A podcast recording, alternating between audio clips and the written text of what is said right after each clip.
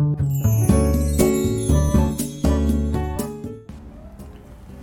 見正人のシャロシラジオ。皆さんこんにちは。社会保険労務士の宇見正人です。この番組では私宇見が日常の業務や日常のマネジメントで感じたことをお話ししております。今回は、身元保証人は必要か、こちらを解説いたします。これは実はですね、質問がありました。採用決定後に内定者から身元保証人を立ててもらいたい、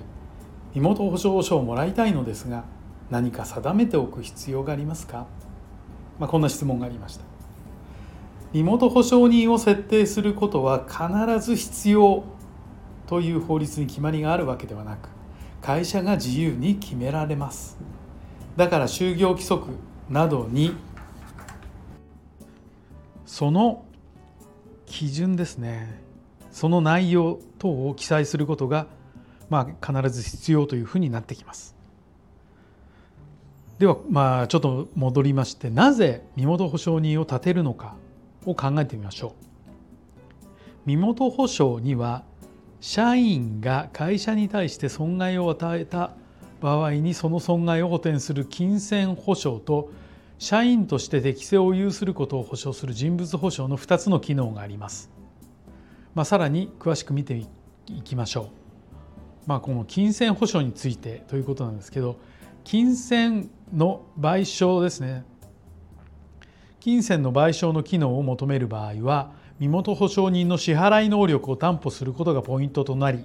経済的に独立したものであることが求められます。そしてこの人物の保証については、人物保証については以前から過失が発生した場合、保証人からも注意を促してもらい、再発を防ぐなどの効果を期待されているとしましたが、最近は多く発生している精神疾患等の対応で重要な位置づけとなっております。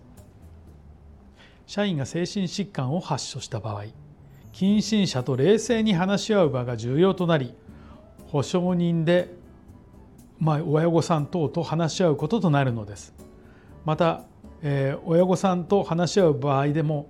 冷静に話すことができない場合、そんなようなケースも見受けられるモンスターペアレンツなんていう発生もたまに聞きます。このような場合は複数の保証人を取ることが適切な方法です。なお、以上を踏まえて就業規則などで身元保証人を定めるには、身元保証人は経済的に独立したもので、会社が適当と認めたもの2名とする。この場合1名は、父母、兄弟またはこれに代わる近親者とすると条項を設けることがポイントとなります。また身元保証の法的性格を見てみましょう。身元保証に関しては身元保証に関する法律という古い法律、これは昭和8年に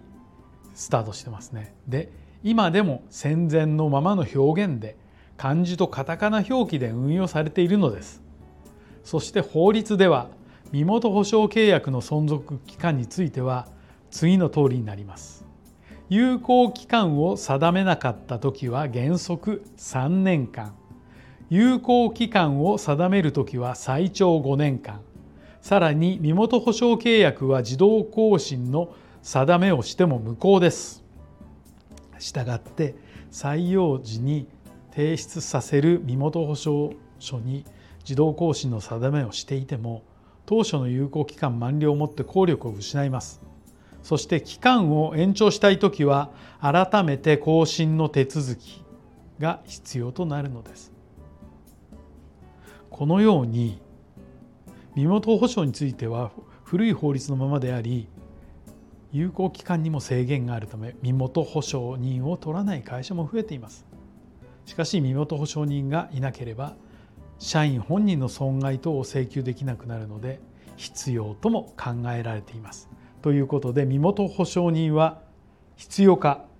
ということでお話しさせていただきましたが、これはですね、会社の考え方もありますし、